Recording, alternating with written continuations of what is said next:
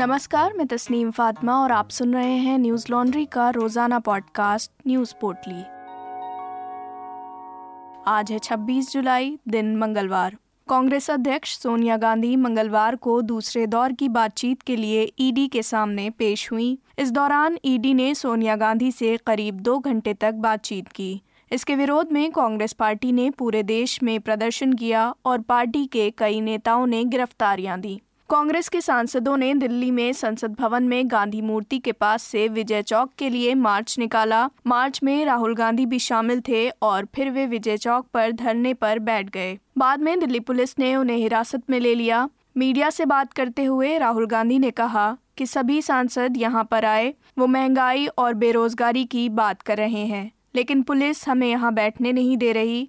अंदर संसद में बहस नहीं होने दी जा रही और यहाँ वो हमें गिरफ़्तार कर रहे हैं। समाचार एजेंसी एएनआई के मुताबिक मार्च में शामिल कई दूसरे नेताओं को भी पुलिस ने हिरासत में लिया है। इनमें रंजीत रंजन, के सी वेणुगोपाल, इमरान प्रतापगढ़ी और के सुरेश शामिल हैं। वहीं राहुल गांधी ने ट्वीट किया कि तानाशाही देखिए, शांतिपूर्ण प्रदर्शन नहीं कर सकते। महँगाई और बेरोजगारी पर चर्चा नहीं कर सकते।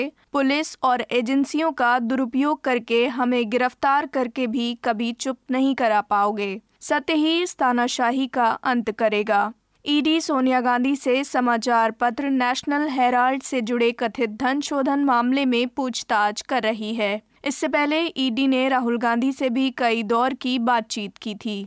सोनिया गांधी मंगलवार को राहुल गांधी और प्रियंका गांधी के साथ सुबह 11 बजे मध्य दिल्ली में एपीजे अब्दुल कलाम रोड पर स्थित ईडी के दफ्तर पहुँची। प्रियंका गांधी जाँच एजेंसी के दफ्तर में ही रुकी रहीं, जबकि राहुल गांधी वहाँ से तुरंत ही निकल गए। इस मामले में 75 वर्षीय सोनिया गांधी पहली बार 21 जुलाई को ईडी के सामने पेश हुई थी। तब उनसे करीब दो घंटे तक पूछताछ की गई थी। तब उन्होंने एजेंसी के 28 सवालों के जवाब दिए थे। बता दें कि ईडी कांग्रेस द्वारा नेशनल हेराल्ड का मालिकाना हक रखने वाली यंग इंडियन प्राइवेट लिमिटेड में कथित वित्तीय अनियमितताओं की जाँच कर रही है। वहीं इस कार्रवाई के बाद कांग्रेस ने अपने शीर्ष नेतृत्व के खिलाफ ईडी की कार्रवाई की निंदा की है और इसे राजनीतिक प्रतिशोध वाला कदम बताया है। पीटीआई की खबर के मुताबिक पार्टी महासचिव अजय माकन ने संवाददाताओं से कहा कि आज पूरे देश में कांग्रेस पार्टी सत्याग्रह कर रही है। हम लोगों ने ये तय किया था कि दिल्ली के अंदर राजघाट पर सत्याग्रह करेंगे और जब तक सोनिया गांधी जी को पूछताछ के बाद वापस नहीं जाने दिया जाएगा, तब तक हमारा सत्याग्रह जारी रहेगा। माकर ने कहा कि बेहद दुख की बात है कि भारत सरकार ने राजघाट पर महात्मा गांधी की समाधि के पास प्रमुख विपक्षी दल को सत्याग्रह करने की इजाज़त देने से मना कर दिया। 5 जून 2011 को जिस भारतीय जनता पार्टी ने राजघाट पर बाबा रामदेव के समर्थन में प्रदर्शन किया था, उसी ने आज कांग्रेस को राजघाट पर सत्याग्रह करने से रोक दिया है। इससे ज़्यादा शर्म की बात नहीं हो सकती। माकर ने आरोप लगाया कि आज से लगभग 10 वर्ष पहले ईडी ने इस मामले को खत्म कर दिया था। अब इस मामले को एक बार फिर से खोला गया है, केवल इसलिए कि सरकार विपक्षी दल के ऊपर दबाव डाल सके और हम ज़रूरी मुद्दों को ना उठा सकें। अलाहाबाद हाईकोर्ट ने लखीमपुर खीरी मामले के आरोपी मंत्री पुत्र आशीष मिश्रा की जमानत याचिका खारिज कर दी है। आशीष मोदी सरकार में गृह राज्य मंत्री अजय मिश्र टेनी के बेटे हैं। उन पर लखीमपुर में आंदोलनरत किसानों को अपनी कार से कुचलने का आरोप है। इस घटना में चार किसानों की मौत हो गई थी। न्यूज़ एजेंसी पीटीआई के अनुसार जस्टिस कृष्णा पहल की बेंच ने कहा कि आशीष मिश्रा राजनीतिक रूप से प्रभावशाली हैं और वे गवाहों को प्रभावित कर सकते हैं। बता दें कि 10 फरवरी को इलाहाबाद हाई कोर्ट की लखनऊ बेंच ने उन्हें जमानत दे दी थी, जिसे सुप्रीम कोर्ट ने खारिज कर दिया था, और आशीष को एक हफ़्ते के भीतर आत्मसमर्पण करने का आदेश भी दिया था। सुप्रीम कोर्ट ने हाई कोर्ट से कहा कि पीड़ितों को पर्याप्त मौका देने के बाद इस पर दोबारा विचार किया जाए, जिसके बाद इस मामले पर हाई कोर्ट में दोबारा सुनवाई की गई। आशीष मिश्रा की जमानत याचिका पर नए सिरे से सुनवाई पूरी हो जाने के बाद हाईकोर्ट ने 15 जुलाई को आदेश सुरक्षित रख लिया था और फैसले की तारीख 26 जुलाई निर्धारित की गई थी। बता दें कि लखीमपुर खीरी में कृषि कानूनों के खिलाफ विरोध प्रदर्शन कर रहे किसानों को गत वर्ष 4 अक्टूबर को तेज रफ्तार गाड़ी से रौन दिया गया था, जिसके कारण चार किसानों की मौत हो गई थी। आरोप है कि जिस गाड़ी से किसानों को रौंदा गया, उसमें आशीष मिश्रा भी सवार थे। इस घटना के बाद मौके पर हिंसा भड़क उठी, जिसमें दो बीजेपी कार्यकर्ताओं और एक ड्राइवर की भी मौत हो गई थी। लखीमपुर में हुई इस हिंसा के मामले में दो एफआईआर दर्ज की गईं। भारत में ट्रांसजेंडर्स को काम की तलाश में दर दर भटकना पड़ता है। उन्हें उनकी पहचान के चलते काम नहीं मिल पाता। ऐसे ही एक ट्रांस वुमन संध्या से बात की हमारी सहयोगी शिवांगी सक्सेना ने। संध्या का संघर्ष ऐसे ही कई ट्रांसजेंडर्स की कहानी बयान करता है जो केवल अपनी पहचान के कारण अनेकों मुसीबतें उठाते हैं। संध्या की पूरी कहानी का वीडियो देखिए, जिसका शीर्षक है, कूड़ा बीनने से अमेजोन तक ट्रांसजेंडर संध्या की कहानी। इस तरह की और भी खबरें ग्राउंड रिपोर्ट्स वीडियोस और पॉडकास्ट हम अपने सब्सक्राइबर्स के ज़रिए आप तक पहुंचाते हैं। न्यूज़ लॉन्ड्री देश का पहला सब्सक्रिप्शन पर आधारित मीडिया प्लेटफॉर्म है। ये आपके यानी सब्सक्राइबर्स के सहयोग से चलता है। हम किसी भी सरकार या कॉरपोरेट से विज्ञापन नहीं लेते। हम ये तमाम खबरें पॉडकास्ट और वीडियोस आप तक पहुँचा सकें। इसके लिए आपके समर्थन की ज़रूरत है। न्यूज़ लॉन्ड्री को सहयोग देने के लिए Hindi dot newslaundry dot com पर जाएँ और अपनी पसंद का सब्सक्रिप्शन प्लान चुनें और गर्व से कहें, मेरे खर्च पर आज़ाद हैं खबरें। गुजरात के बोटाड शहर में कथित रूप से जहरीली शराब पीने से 26 लोगों की मौत हो गई। मीडिया रिपोर्ट्स के मुताबिक देसी शराब पीने से बीमार हुए 40 से ज़्यादा लोगों को भावनगर, बोटाद और अहमदाबाद के अस्पतालों में भेजा गया है। सभी मरीजों का इलाज चल रहा है। आशंका है कि मृतकों की संख्या बढ़ सकती है। वहीं गुजरात के अहमदाबाद ज़िले के धुनका में भी जहरीली शराब के सेवन से कई लोगों की हालत गंभीर है। बीबीसी ने गुजरात के डीजीपी आशीष भाटिया के हवाले से बताया कि पुलिस अब तक शराब बनाने और बेचने वालों समेत कुल पाँच लोगों को गिरफ़्तार कर चुकी है। घटना की जाँच के लिए पुलिस ने स्पेशल इन्वेस्टिगेशन टीम का भी गठन किया है। जिस गाँव में ये हादसा हुआ, वहाँ के सरपंच ने इस घटना के लिए सिस्टम की कथित लापरवाही को जिम्मेदार ठहराया है। उन्होंने मीडिया से बातचीत में कहा तीन चार महीने पहले मैंने एसपी को लिखित में तहरीर दी थी, लेकिन समस्या का कोई हल नहीं निकला। इस पूरे मामले पर दिल्ली के मुख्यमंत्री अरविंद केजरीवाल ने ट्वीट कर मृतकों के परिवारों के साथ संवेदना व्यक्त की और भावनगर अस्पताल जाकर मरीजों से मिलने की बात कही। बता दें कि दिल्ली के मुख्यमंत्री गुजरात के दौरे पर हैं।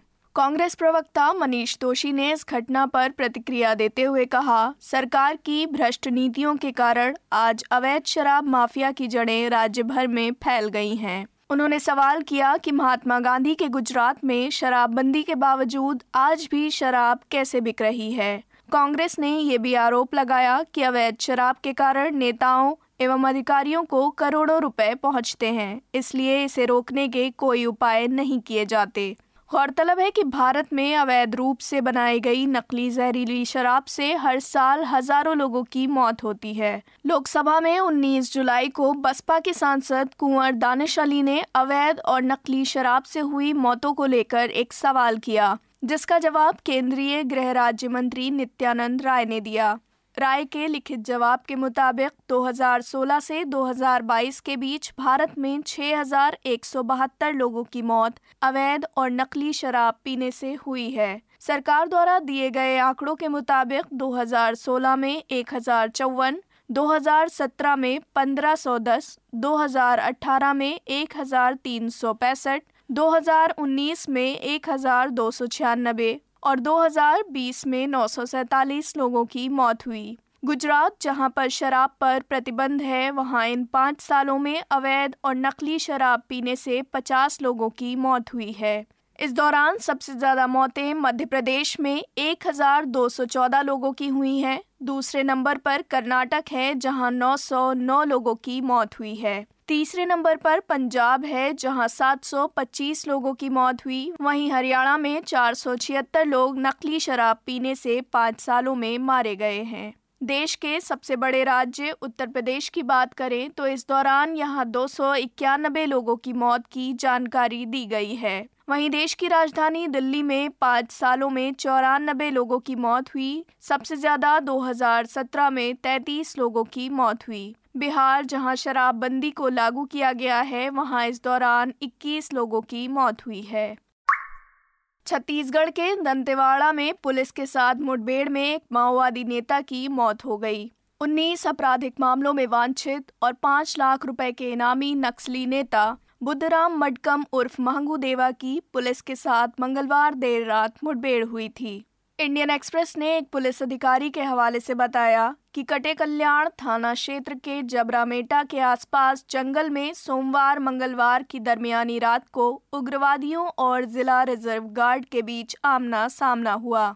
अधिकारी ने कहा कि उग्रवादियों ने सुरक्षा कर्मियों को निशाना बनाया, जो जंगल में तलाशी अभियान पर निकले थे, जिसके बाद डीआरजी को जवाबी कार्रवाई करनी पड़ी। उन्होंने बताया कि इलाके की तलाशी के दौरान सुरक्षा कर्मियों ने मारे गए नक्सली का शव बरामद किया, जिसकी पहचान भारतीय कम्युनिस्ट पार्टी माओवादी की कटे कल्याण क्षेत्र समिति के सदस्य बुद्धराम मटकम के रूप में हुई है। उन्होंने कहा कि मटकम के खिलाफ 19 मामले दर्ज हैं और उसके सर पर पाँच लाख रुपए का इनाम है। वहीं सभी सुरक्षाकर्मी सुरक्षित हैं और इलाके में तलाशी अभियान जारी है। बता दें कि हाल के दिनों में पुलिस द्वारा भाकपा माओवादी कटे कल्याण क्षेत्र समिति के एक सदस्य को मुठभेड़ में मारने का ये दूसरा मामला है। प्रवर्तन निदेशालय ने बिशप धर्मराज रसालम को तिरुवनंतपुरम अंतर्राष्ट्रीय हवाई अड्डे पर हिरासत में ले लिया है। वे एक चर्च कार्यक्रम में भाग लेने के लिए यूके जाने वाले थे। प्रवर्तन निदेशालय द्वारा ये कार्रवाई कथित मनी लॉन्ड्रिंग मामले में तिरुवनंतपुरम में चर्च ऑफ़ साउथ इंडिया के कई परिसरों पर छापेमारी के एक दिन बाद की गई है। इंडियन एक्सप्रेस की खबर के मुताबिक, ईडी के आदेश पर इमिग्रेशन अधिकारियों द्वारा हिरासत में लिए गए बिशप रसालम को ईडी के अधिकारियों के सामने पेश होने के लिए कहा गया है। ये मामला चर्च द्वारा संचालित doctor Somervell memorial CSI medical college Karakonam का है, जिसमें एमबीबीएस प्रवेश के लिए एक कैपिटेशन शुल्क स्वीकार किया गया, जिसमें कथित रूप से काला धन भी शामिल था। ईडी द्वारा इस मामले की जाँच के तहत कई परिसरों में छापे मारे गए थे, जहाँ ईडी ने छापे मारे उनमें बिशप रसालम मेडिकल कॉलेज के निदेशक डॉक्टर बेनेट अब्राहम, जिन्होंने 2014 में लोकसभा चुनाव भी लड़ा था, और सीएसआई चर्च सचिव प्रवीण के आवास शामिल थे। बता दें कि इससे पहले सीएसआई चर्च पर आरोप लगा था कि छात्रों से एकत्र की गई कैपिटेशन फ़ी बिना किसी रसीद या बिल के एक अलग खाते में जमा की गई थी। 2018 में 11 छात्रों के फर्जी सामुदायिक प्रमाण पत्र प्रस्तुत करने के बाद भी ये कॉलेज एडमिशन विवाद में फंस गया था। वहीं 2021 में केरल पुलिस ने इस आरोप की जाँच की कि कॉलेज ने उन छात्रों को प्रवेश नहीं दिया जिनसे उन्होंने कैपिटेशन शुल्क लिया था। सोमवार को म्यांमार में चार लोकतंत्र कार्यकर्ताओं को मौत की सजा दे दी गई। पिछले कई दशकों में सेना द्वारा मौत की सजा देने का ये पहला मामला है। लोकतंत्र कार्यकर्ता कोजिमी और सांसद प्योज याथाव सहित चार लोगों पर आतंकवादी कृत्य करने का आरोप लगाया गया था। उन्हें एक बंद दरवाजे के मुकदमे में मौत की सजा सुनाई गई। मानवाधिकार समूहों ने इसे अन्यायपूर्ण बताते हुए इस कदम की कड़ी आलोचना की है। बीबीसी ने एक सूत्र के हवाले से बताया कि लोकतंत्र समर्थक नेता आंग सान सूची को इस खबर को सुनकर काफ़ी गहरा झटका लगा है। सूत्र ने कहा कि national league for democracy party की नेता सूची ने कोई टिप्पणी नहीं की। बता दें कि सेना के नेतृत्व वाले तख्ता पलट के बाद उन्हें फरवरी 2021 में गिरफ़्तार किया गया था। अमेरिकी विदेश मंत्री एंटनी ब्लिंकन ने म्यांमार में इन फांसियों की निंदा की है। उन्होंने ट्वीट किया, हिंसा और दमन के इस तरह के निंदनीय कृत्यों को बर्दाश्त नहीं किया जा सकता। हम बर्मा के लोगों और बर्मा के लोकतंत्र के रास्ते को बहाल करने के उनके प्रयासों के लिए प्रतिबद्ध हैं। स्थानीय media house global news light of Myanmar के अनुसार चार लोगों को मार डाला गया, क्योंकि उन्होंने क्रूर और अमानवीय आतंकी कृत्यों के लिए साजिश रची थी। इस रिपोर्ट में बताया गया है कि उन पर आतंकवाद विरोधी कानूनों के तहत आरोप लगाए गए थे, लेकिन ये स्पष्ट नहीं है कि उन्हें कब और कैसे अंजाम दिया गया। संयुक्त राष्ट्र के अनुसार म्यांमार में पहले भी फांसी दी जा चुकी है, लेकिन 1988 के बाद से ये पहली फांसी दी गई है। बता दें कि 2021 में देश की सेना ने सत्ता पर कब्जा कर लिया था।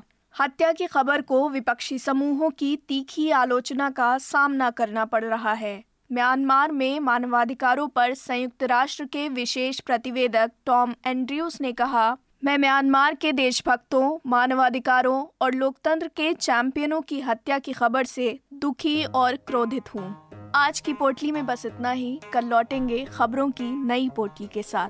नमस्कार। न्यूज़ लॉन्ड्री के सभी पॉडकास्ट ट्विटर आई और दूसरे पॉडकास्ट प्लेटफॉर्म पे उपलब्ध हैं। खबरों को विज्ञापन के दबाव से आज़ाद रखें। न्यूज़ लॉन्ड्री को सब्सक्राइब करें।